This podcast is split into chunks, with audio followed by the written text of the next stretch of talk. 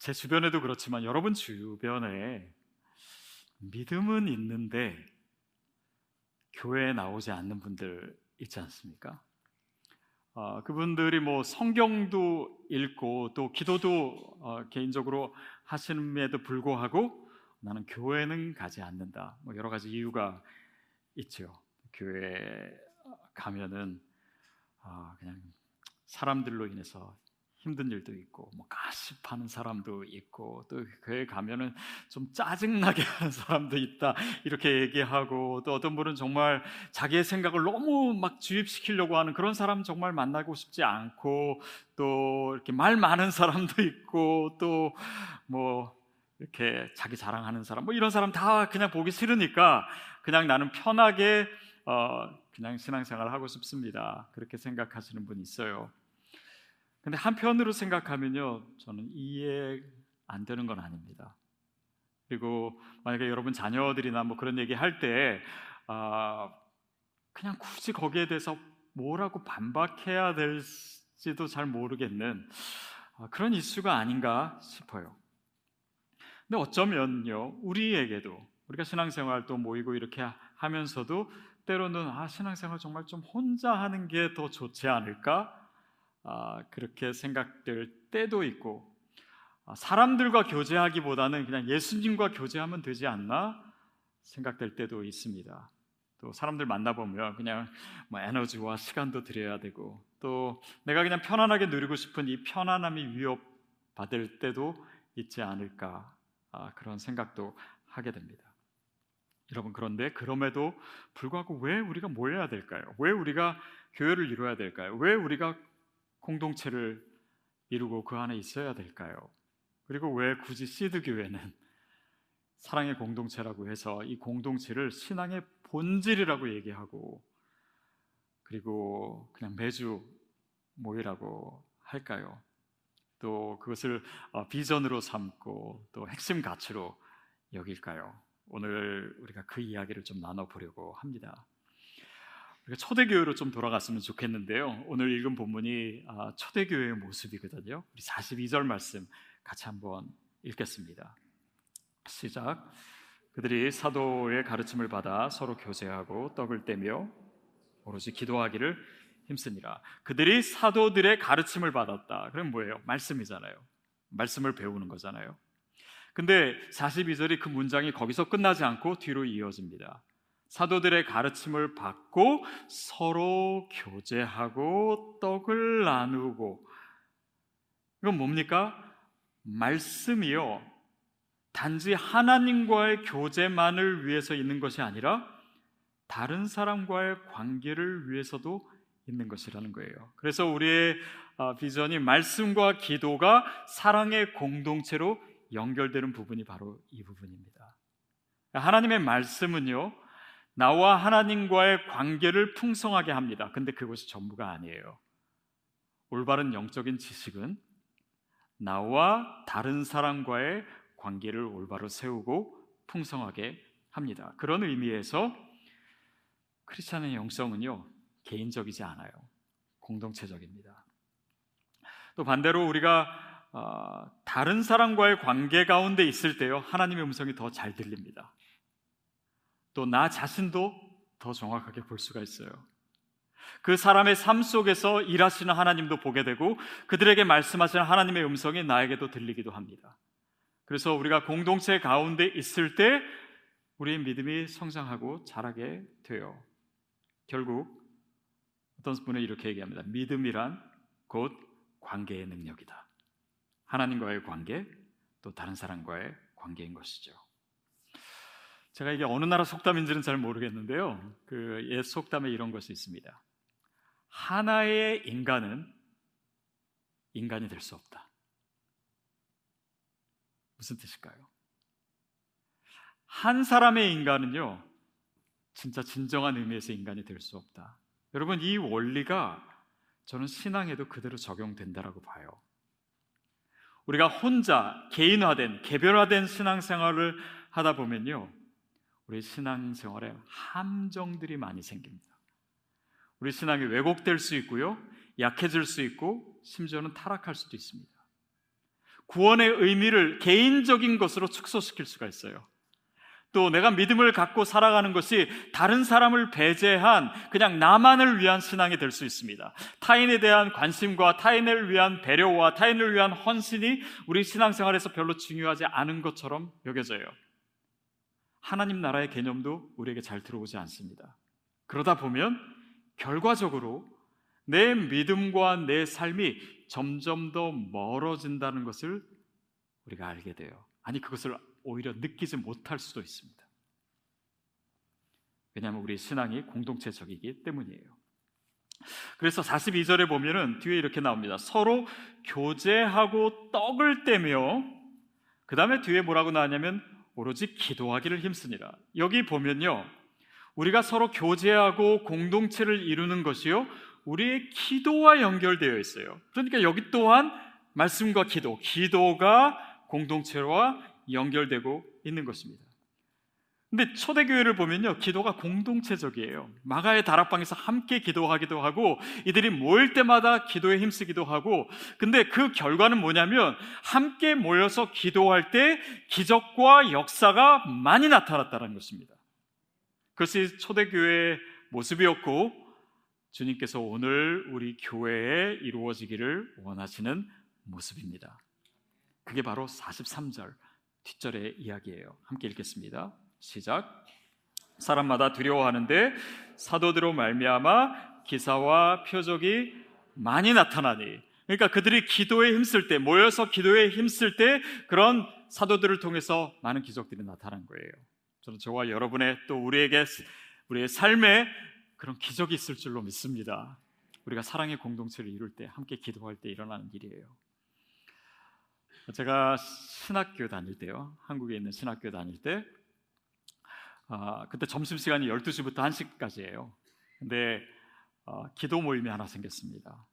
그 학교 안에 이제 주기철 기도탑이 있었는데 거기에 어, 12시에 모여요. 그리고 30분 동안 기도를 하고 그리고 점심 빨리 먹고 이제 수업 들어가야 되는 그런 기도의 모임인데 어, 처음에는 그냥 몇 명이 모였어요.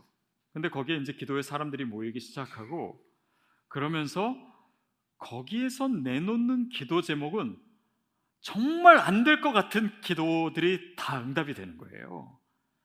그러니까 나중에는요, 기도 제목을 서로 내놓으려고, 그러다가 시간을 부족해가지고, 저희가 막 점심시간 10분, 10분밖에 안 남았는데, 막 허겁지겁 밥도 못 먹고 수업 들어가야 되는 그런 일들도 계속 있을 만큼, 기도의 역사, 응답의 역사들이 많았어요. 그 기도 모임의 이름이요, 모여봐였습니다, 모여봐. 왜 모여봐야냐면 모세, 여호수아, 바울과 같은 기도의 사람들이 모였다. 그런 기도 모임이었어요. 여러분 기도 모임 그런 기도 모임이요 저희 우리 교회도 있습니다. 이 시드의 중보기도 모임이 있잖아요. 이 기도 모임이 지금 계속해서 막 여러분들이 모이시는데요. 거기는 모세도 있고 여호수아도 있고 갈렙도 있고 뭐 바울도 있고 뭐 한나와 같은 분도 있고 에스더 죽으면 죽으리라 기도하시는 분도 있고 여러분 그런 기도의 사람들이 모이면 기적이 일어납니다. 저는 시드 교회 그런 기적이 계속 될 줄로 믿습니다. 저는 시드 교회 자체가 기적이라고 생각해요. 왜냐하면 그 기도 위에 서 있기 때문입니다. 우리의 기도가 함께 모여서 그렇게 기도하는 가운데 성령께서 역사하시는 것이죠. 그것이 사랑의 공동체의 모습이었다. 성경이 증거하고 있어요. 자, 그 뒤에 아, 이 초대교회 모습이 더 자세히 나와 있죠. 44절, 45절 말씀 함께 읽겠습니다. 시작. 믿는 사람이 다 함께 있어 모든 물건을 서로 통용하고 또 재산과 소유를 팔아 각 사람의 필요에 따라 나눠주며 믿는 사람들이 그 물건을 서로 통용하고 내 것이 네 것이고 네 것이 내 것이고 그리고 또 재산과 소유를 팔아서 자기 것을 팔아서 필요한 사람에게 가난한 사람들에게 나눠졌습니다. 여러분, 그들이 그럴 수 있는 이유가 뭐였는지 아십니까? 그것은 그들이 돈보다, 물질보다 더 중요한 가치가 따로 있다는 것을 알았기 때문이에요. 그 모습이 바로 나눔입니다. 그래서 여러분 정말 우리가 진리를 발견했다면 우리가 정말 천국의 보화를 발견했다면 그 복음이 나의 것이 되었고 그것이 내 세상에서 내가 취하는 어떤 소유나 돈보다도 중요한 것을 알았다면, 깨닫게 되었다면 그 증거가 뭐예요? 내 것을 나눌 수 있는 것입니다. 그러니까 그것을 진정으로 깨닫지 못했던 증거는 뭡니까? 그것을 나누지 않는 거예요. 간단합니다. 그러니까 그들에게 그 모습이 있었는데요. 결국 그렇다라고 하는 것은 그 의미는 뭐냐면요. 그 어려운 사람들의 필요를 볼 수 있는 눈이 생겼다는 거예요. 그냥 아 그들은 가난한 사람이야 아니면 뭐 어떤 사람들은 뭐 그들은 뭐 나보다 더 적게 가진 사람 나보다 못한 사람 이런 시선이 아니라 그들의 필요를 볼 수 있었던 것이고요 단지 본 것이 아니라 그 필요를 보면 어떻게 됩니까 내가 도움을 줄 수 있는 거예요 그게 초대 가운 교회 가운데 나타났던 복음의 역사 성령의 역사였습니다 여러분 생각해 보십시오 이게 단지 돈 문제입니까? 단지 그냥 물질이 부족한 사람들을 도와주는 문제입니까? 아니에요. 초대교회가 서로 모여 있다 보면요. 여러 사람의 서로 부족한 모습들이 보였을 거예요. 근데 그 부족한 모습을 저 사람 왜 저래가 아니라 그 사람의 필요를 본 것입니다. 다시 말하면 그 사람은 도와줘야 될 사람이구나 라고 하는 것이 보이고 그들이 도왔다는 거예요. 우리가 그 의미를 그렇게 확장시킬 수 있습니다. 가끔 보면은 말을 하는데 그냥 은근히 사람을 좀 찌르는 말을 하는 사람들 있잖아요. 그런 사람들, 아, 왜 사람 저렇게 얘기할까가 아니라 그 사람의 필요를 볼 수 있어야 돼요. 그렇게 말하는 사람은요, 대부분 자기 안에 상처가 있는 사람입니다. 그러니까 자기 스스로를 보호하려고 하는 그런 경향이 강할수록 또 말을 그렇게 하는 사람들이 있거든요. 그러니까 아 그런 사람들을 보면 그들의 필요를 알고 내가 그들을 도와줘야 되겠구나라고 하는 것을 느낄 수 있는 것 그것이 바로 공동체의 모습입니다. 어떤 분은요 말을 많이 해요. 그러면 우리는 생각합니다. 저 사람의 말을 어떻게 끊을 것인가? 근데 그 고민을 넘어서서 그럼 말을 많이 하는 사람들 물론 다 그런 건 아닙니다. 어떤 사람은 정말 말을 이렇게 랜딩할 줄을 몰라요. 그래서 그런 것도 있지만 주목받기를 원해서 외로워서 내 말을 들어주는 그 순간의 행복감을 느껴서 그럴 수 있거든요. 그 사람의 필요를 보는 것이고 그 사람을 도와주는 것 그것이 공동체에서 우리가 가져야 될 마음이 아닐까요? 어떤 사람은 자기 자랑해요. 여러분, 자기 자랑하는 거, 그거 듣기 쉽지 않죠. 근데 대부분요, 자기 자랑하는 사람은 어떤 사람입니까? 열등감이 많은 사람들이에요. 그러니까 그 마음 가운데 있는 그 상처를 볼 수 있어야 됩니다. 그래서 그들을 어떻게 도와줄까? 그들의 필요를 보고 도와줄 수 있는 그 마음이 바로 사랑의 공동체 가운데 우리가 경험하는 마음이 되면 좋겠습니다. 그러니까 결국 그 모든 것이요 서로의 필요를 보고 서로를 도와주는 거예요. 독특한 사람들, 좀 부담되는 사람들, 힘든 사람들, 그 사람들은 내가 배제해야 될 사람들이 아니라 오히려 세워줘야 될 사람들이구나, 도와줘야 될 사람들이구나 느끼게 되는 것이죠. 46절로 넘어갈까요? 46절 같이 읽겠습니다. 시작. 날마다 마음을 같이하여 성전에 모이기를 힘쓰고 집에서 떡을 떼며 기쁨과 온 순전한 마음으로 음식을 먹고 그들이 마음을 같이하여 모이기를 성전에 모이기를 힘썼대요. 팬데믹 이전에는 사실은 그냥 모이는 게 너무나 당연했었습니다. 근데 요즘은 어떻습니까? 모이기를 저희가 애쓰고 힘써야 될 시기인 것 같아요. 그러니까 모이는 것 자체가 약간의 부담도 있고 또 이 위험도 우리가 감수해야 되는 것이고 또 팬데믹 가운데 좀 게을러지다 보니까는 이제는 이렇게 준비하는 것이 예전보다 더 쉽지 않은 것처럼 여겨질 수도 있고 그래서 모여, 모이기를 힘써야 될 때이기도 합니다. 근데 그 뒤에 음, 집에서 떡을 떼며 떡을 떼며 라고 했는 것은 그들이 이제 성전에 모였고 또 떡을 떼며 뭐 성찬을 하고 했던 것들은 아마도 그 당시에 뭐 집이 큰 집도 있었겠지만 대부분 작았기 때문에 어, 지금으로 말하면 small group이 아니었나, MC가 아니었나 싶어요.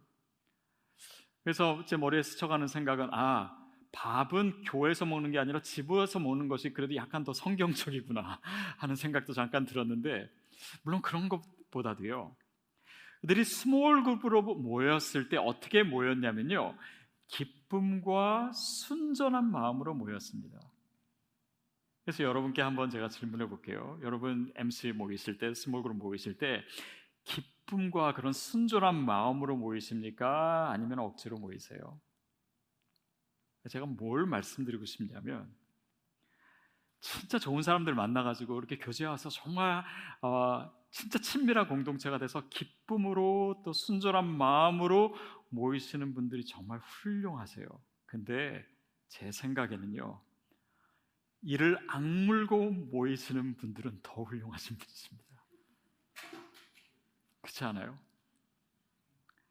사실은요, 우리가 서로 모르는 사람이 만나가지고 공동체를 이뤄서 그것도 매일 만나는 게 그게요, 그 자체로 쉽지 않을 수 있습니다.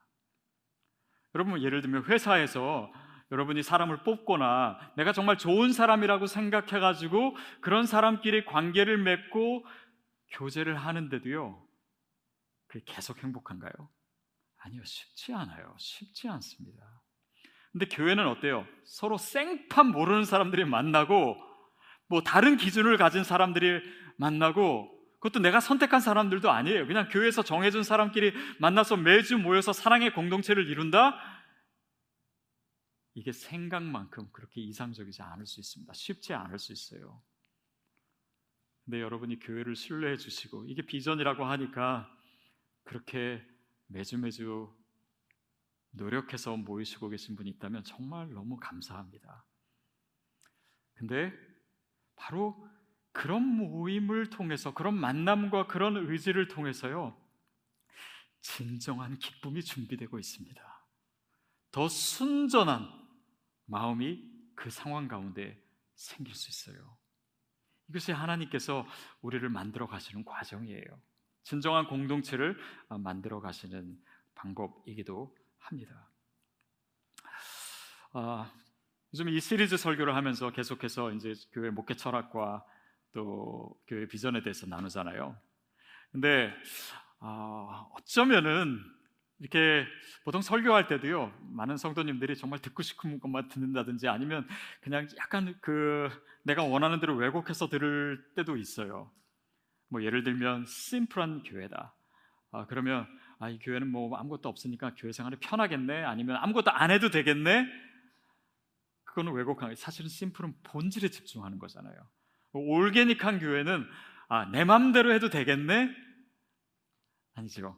뭐 자, 자발적이고 또 어떤 그런 참여적인 교회를 얘기하는 미셔널한 교회는 아 그러면 뭐 굳이 교회에 다 모일 뭐 가거나 그럴 필요 없겠네라고 한다면 이게 좀 왜곡돼서 이해하는 것이 되겠죠. 말씀과 기도도 말씀과 개, 기도 행위 자체에만 우리가 집중하게 되면요, 진짜 본질을 놓칠 수 있습니다. 우리가 그 시간에도 나눴지만 이것은 말씀을 살아내는 것이고 기도가 우리의 일상이 되는 것이고 말씀과 기도를 통해서 하나님을 사랑하게 되는 것 그것이 더 본질이잖아요. 근데 이 사랑의 공동체에 대한 오해는 뭐냐면 그야말로 정말 이렇게 사랑해서 똘똘 뭉치는 그런 공동체 물론 좋지요. 그리고 맞습니다. 근데 똘똘 뭉치는데 어느 정도 똘똘 뭉치냐면요. 다른 사람이 절대 들어올 수 없을 만큼 모임이 배타적이 되는 거예요. 이것이 사랑의 공동체에 대한 오해일 수 있습니다. 제가 시드교회 아, MC는요 어떻게 돼야 되냐고 종종 말씀드리냐면 시드교회 MC는요 인앤 아웃이 쉬워야 됩니다. 사랑하고 교제하고 서로 깊은 교제를 나누지만요 서로에게 집착하지 않아요. 우리는 가족이기 때문에 죽을 때까지 헤어질 수 없어 이런 공동체가 아닙니다. 인앤아웃이 쉬워야 돼요. 숨 쉴 수 있어야 돼요. 그래서 어, 저희 교회는요 한 3년 정도가 되면 MC를 개편해야 된다. 제가 말씀드립니다. 벌써 사실 3년이 된 MC가 있는데 팬데믹 때 얼굴도 보지 못했기 때문에 아마 내년쯤에 좀 개편이 있지 않을까 싶기는 해요. 그리고 유기적으로 바뀌는 게 더 건강해요. 진짜 건강한 MC는요, 계속 멤버가 바뀝니다. 거기에서 또 새로운 MC 리더가 되기도 하고, 거기에서 CMC가 생기기도 하고, 그렇게 해서 또 믿지 않는 사람들이 들어오기도 하고, 그래서 서로 다른 사람들끼리 만나서 교제하고 또 그것이 또 공동체가 되고 그럴수록 우리가 진정한 공동체가 준비가 돼요. 마치 봉우리에요. 씨앗이 너무 세게 붙어 있으면 강하게 붙어 있으면요. 이 씨앗이 흩어지지 못합니다. 그래서 모이는 것 자체 그 자체가 목적이 되면요. 진짜 공동체의 본질을 잃어버릴 수가 있어요. 물론 이것도 여러분 오해하지 마십시오. 우리가 대충 사귀어야 된다, 덜 사랑해야 된다. 그런 의미가 아닙니다. 우리가 서로 다른 사람끼리 공동체를 이룰 수 있어야 돼요. 서로 다른 기준을 가진 사람끼리 하나가 될 수 있어야 돼요. 어떤 분은 이렇게 요청하신 분이 있어요. 목사님, 신앙의 수준이 맞는 사람끼리 묶어주세요. 아니, 제가 여러분의 신앙의 수준을 제가 어떻게 압니까?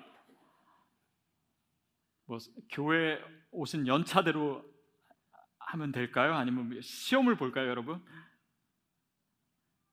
물론 그분이 뭘 말씀하시는지 제가 알아요. 그리고 뭔가 비슷한 점이 많을수록 대화도 편하고 그러겠지요. 그런데 편할 수는 있는데요. 진짜 공동체가 될 수는 없습니다. 나와 다른 사람들을 있는 모습 그대로 받아주는 그 훈련과 그 과정이 우리를 진정한 공동체로 이끌기 때문이에요. 그래서 임마누엘 레브나스라고 하는 철학자는 이렇게 얘기합니다. 어, 사랑의 공동체란 뭐냐면 사랑이란 내 마음에 타자를 위한 공간을 마련하는 것이다. 그럼 이것을 꼭 기억하셨으면 좋겠어요. 타자란 뭡니까? 나와 다른 사람. 타자란 뭡니까? 소외된 사람. 그 사람들을 위한 공간이 마련되는 만큼 나의 사랑의 크기가 커져가는 것이고 진정성을 갖는 것이에요. 47절 말씀 같이 읽겠습니다. 47절 시작.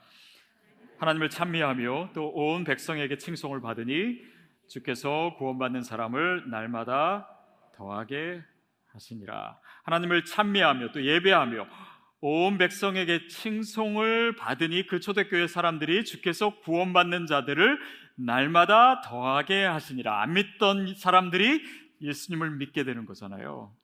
그게 사실 우리 교회 비전 아닙니까? 그렇죠? 그게 바로 성교적 교회죠.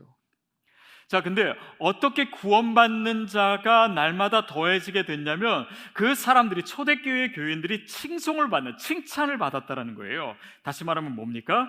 그들의 삶이 변화된 것입니다. 근데 그 변화의 비결이 뭐냐면 오늘 본문이 쭉 설명한 것이에요. 그게 바로 공동체입니다. 저는요, 성도님들이 제 설교 때문에 변한다고 생각하지 않습니다. 물론 설교는 여러분이 가야 될 방향이나 신앙의 윤곽에 대해서 말씀드릴 수는 있어요. 그러나 여러분이 변화되는 것은요, 공동체 안에 있을 때예요. 거기서 나 자신의 있는 모습을 드러내면서 또 그것이 용납되면서 또 서로의 삶을 나누면서 말씀을 살아내는 것을 서로 나누면서 격려하면서 우리가 변화를 경험하게 됩니다. 여러분 이 사랑의 공동체에 대한 설교를요 제가 작년 이맘때 했습니다. 왜냐하면 매년 창립 주일이 가까이 오면 저희 비전에 대해서 제가 나누거든요. 근데 그때 요한일서 1장 3절 말씀을 가지고 제가 설교할 때 어떤 말씀을 드렸냐면 저는 성도님을 변화시키려고 하지 않겠습니다. 이렇게 말씀드렸어요. 왜냐하면 변화는 하나님께서 시키시는 것이기 때문에. 근데 1년이 지나고 물론 우리 교회가 이제 3년이 다 됐죠. 그러면서 제가 특별히 요즘 성도님들을 만나서 계속해서 듣는 말씀은요. 목사님, 제가 이렇게 변화됐습니다. 이렇게 변화됐습니다. 사실 그 얘기가 너무너무 많아요. 특히 제가 지난주에요. 일, 일곱 분을 제가 개인적으로 만났거든요. 그분 중에 뭐 몇 분 빼고는 다 한결같이 자기의 변화된 삶을 계속 얘기하시는 거예요. 그리고 전화 통화하고 또 문자 제가 저랑 지금 통화하신 분 많아요. 제가 최근에 제 삶이 어떻게 변화됐습니다. 여러분 그때 저한테 지난주에 말씀하신 분도 되게 여러분 계시잖아요. 그리고 어떤 분은 음, 남편을 변화시키려고 그렇게 기도했는데 제가 변했네요. 그 문자를 저한테 주셨어요. 지난주에. 또 어떤 분은 시드 교회에 와서 저희가 부부 싸움을 안 합니다. 이상하게. 또 제 아내가 교회를 안 나갔는데 이제는 제 아내가 먼저 교회를 나오기 위해서 준비하고 저는 예전에 혼자 다녔는데 이제 같이 나옵니다. 계속해서 이런 변화의 이야기들이 차고 넘치는 거예요. 제가 보기에는 그렇게 많이 변화되지 않았는데도 변화됐다고 하시는 분들도 많고 어쨌든 이 변화의 이야기들이 너무나 너무나 많아요. 여러분 사랑이 숨쉬는 공동체 안에서요 사랑이 사람이 변화됩니다. 변화돼요. 음, 저희 성도님 중에 최근에 암 진단을 받고 투병하시는 우리 집사님이 계세요. 아, 이 집사님이 지난 지난 주에 저랑 이렇게 그, 그 MC 모임에 제가 갔다가 이제 대화를 나누시면서 그런 고백을 하시는데 음, 본인이 이렇게 투병을 시작하고 나서 성도님들이 너무나 많이 사랑을 베풀어 주시고 기도를 많이 해주시고 또 이제 그, 그런 이제 것들을 그 거기 계신 MC 멤버들도 보시잖아요. 또 그 안에서도 막 사랑을 나누고 또 서로 기도해 주시고. 근데 그 MC에 어, 제일 연세가 높으시고 평소에는 별로 말씀이 없으신 한 분이 그런 얘기를 하시더래요. 어, 집사님을 위해서 이렇게 성도님들이 사랑을 베풀고 기도하시는 것을 보니까 그게 곧 나를 사랑하는 것처럼 느낀다는 거예요. 그게 곧 나를 위해서 기도하는 것처럼 제가 느낍니다. 그러면서 이분이 눈물을 쏟으시더래요. 여러분, 저는 그 이야기를 들으면서 이 공동체에서 이루어지고 있는 굉장히 신비한 또 유기적인 흐름을 봅니다. 그것은 뭐냐면 이 사랑의 공동체가 이루어지면요. 그 안에서 어느 한 사람의 문제가요. 우리 모두의 문제가 돼요. 그리고 그 사람에게 사랑을 베풀고 그 사람을 위해서 기도를 했는데 그게 곧 나를 위한 기도로 느껴져요. 왜냐하면 사랑으로 연결되어 있기 때문이에요. 이 동심원이요, 공동체 안에 계속해서 돌게 됩니다. 이게 공동체, 이게 사랑의 공동체입니다. 그러는 가운데 이 동심원이 커지는 거예요. 근데 그 집사님이 지금 투병하고 계시는 집사님이 저한테 뭐라고 하시냐면 제가 대화하면서 이렇게 얘기했어요. 집사님, 집사님 지금까지 너무나 잘 해오셨고 이렇게 우리가 한 스텝 한 스텝 가다 보면은 진짜 하나님이 치유하시는 기적을 베풀어 주실 거예요. 그랬더니 그분이 뭐라고 얘기하시냐면 목사님, 저는 그 기적을 지금 벌써 경험하고 있어요. 성도님들이 기도해 주신 것을 제가 느껴요. 그리고 그것을 힘을 얻어서요. 제가 성도님들을 위해서 지금 더 많이 기도하고 있어요. 병원 의사의 말을 들으면 정말 다리가 휘청거릴 정도로 절망스럽지만은 성도님들의 그 사랑이요. 그것을 감당하고도 남을 수 있는 힘을 주세요. 그래서 내가 그것을 더 잘 이길 수가 있어요. 여러분, 그것이 기적이고 기적은 이미 시작된 줄로 믿습니다. 그러니까요, 그 사랑을 받은 만큼 그 사랑이 다시 다른 사람에게 흘러가요. 그 MC에 갔더니요, 이분이 이제 MC 리더신데, 다른 기도 제목이 있는 MC 멤버한테 전화를 해주고, 아프신데도 불구하고 그렇게 해야 하는데, 그분이 정말 펑펑 우시더라고요. 그런 사랑의 역사가요, 그 순환이 계속돼요. 유기적으로 연결되어 있어요. 여러분, 그럴 때 그 사랑의 공동체는 그 사랑이 그 안에만 머물지 않고, 흘러가는 것입니다. 그게 사랑의 공동체의 모습이에요. 그게 바로 사도행전 1장 8절에 얘기하는 것입니다. 오직 성령이 그 사랑의 영이 우리 가운데 임하시면 너희가 권능을 받고 예루살렘과 온 유대와 사마리아와 땅 끝까지 이르러 복음의 증인이 되리라. 그 사랑의 역사는요, 그렇게 퍼져가는 거예요. 교회 안에 머물지 않아요. 같은 MC 안에 머물지 않아요. 이것이 흘러 넘쳐가요. 파워풀해요. 그것이 유기적으로.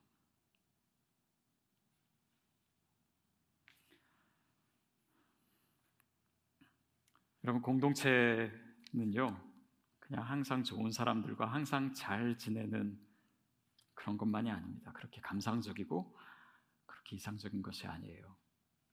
공동체에는 갈등도 있고 긴장도 있습니다. 그런데 그렇다고 공동체를 피하면요.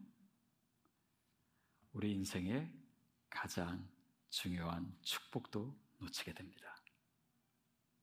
뭐 공동체를 안 하게 되면요, 그냥 싫은 사람 안 봐도 되고 또 그냥 어려운 감정 느끼지 않아, 않아도 되고 또 자존심 상할 일도 없습니다. 그러나 그 안에서 우리가 누릴 수 있는 기쁨도 없습니다. 사랑도 없습니다. 그런 감동 우리가 느낄 수가 없어요. 그런 축복을 우리가 놓치게 됩니다. 잠언 14장 4절 말씀 한번 같이 읽을까요? 시작. 소가 없음은 구유는 깨끗하려니와 소의 힘을 얻는 것이 많으니라. 소가 없으면요 치울 일이 없어요. 깨끗해요. 좋아요. 편한 것 같아요. 그러나 소의 힘으로 얻을 수 있는 그 풍성하고 많은 것들은 다 놓치게 됩니다. 공동체가 없으면요 편할 수는 있습니다. 그러나 예수님을 닮아갈 수는 없습니다. 진정한 크리스찬이 될 수도 없습니다. 우리가 그리스도 안에서 날마다 성장할 수도 없습니다. 때로는 시기, 질투, 공동체 안에서 그런 감정도 생길 수 있고 미워할 수도 있고 분노할 수도 있고 심지어는 배신감을 경험할 수도 있습니다. 그러나 그것은 그 모든 것이 치유와 회복과 온전을 가능하게 하는 재료들이 돼요. 사실 그것을 통해서만 얻어집니다. 그래서 공동체는요, 인간이 참여할 수 있는, 인간이 할 수 있는 가장 고상한 일입니다. 그런 의미에서 공동체는 옵션이 아니에요. 본질입니다. 우리 신앙의, 우리의 삶의 본질이에요. 하나님이 저와 여러분을 위해서 만들어 주신 장소입니다. 그곳에서 주님을 만나라고, 그곳에서 날마다 그리스도를 닮아가라고, 그리고 우리가 죽는 날까지 더 온전해지라고. 그 공동체의 축복을 마음껏 누리시기를 축복합니다.